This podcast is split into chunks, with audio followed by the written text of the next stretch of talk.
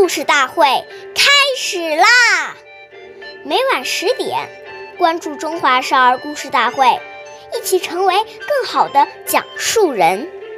月忆柳逝，故事永流传，弘扬中华瑰宝，传承红色基因。我是中华少儿故事大会讲述人尚凌宇，一起成为更好的讲述人。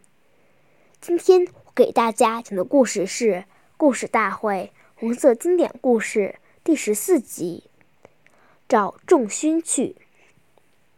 今天我给大家讲的故事是习仲勋爷爷的小故事。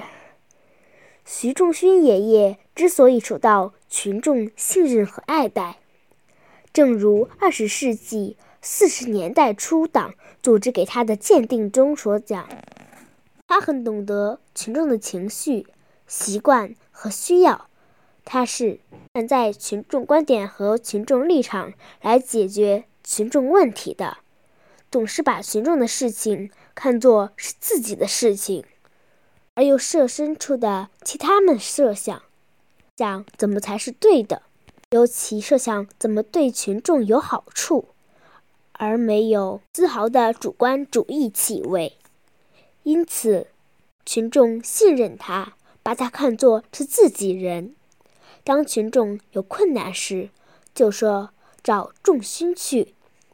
关注中华少儿故事大会，一起成为更好的讲述人。我们下期再见。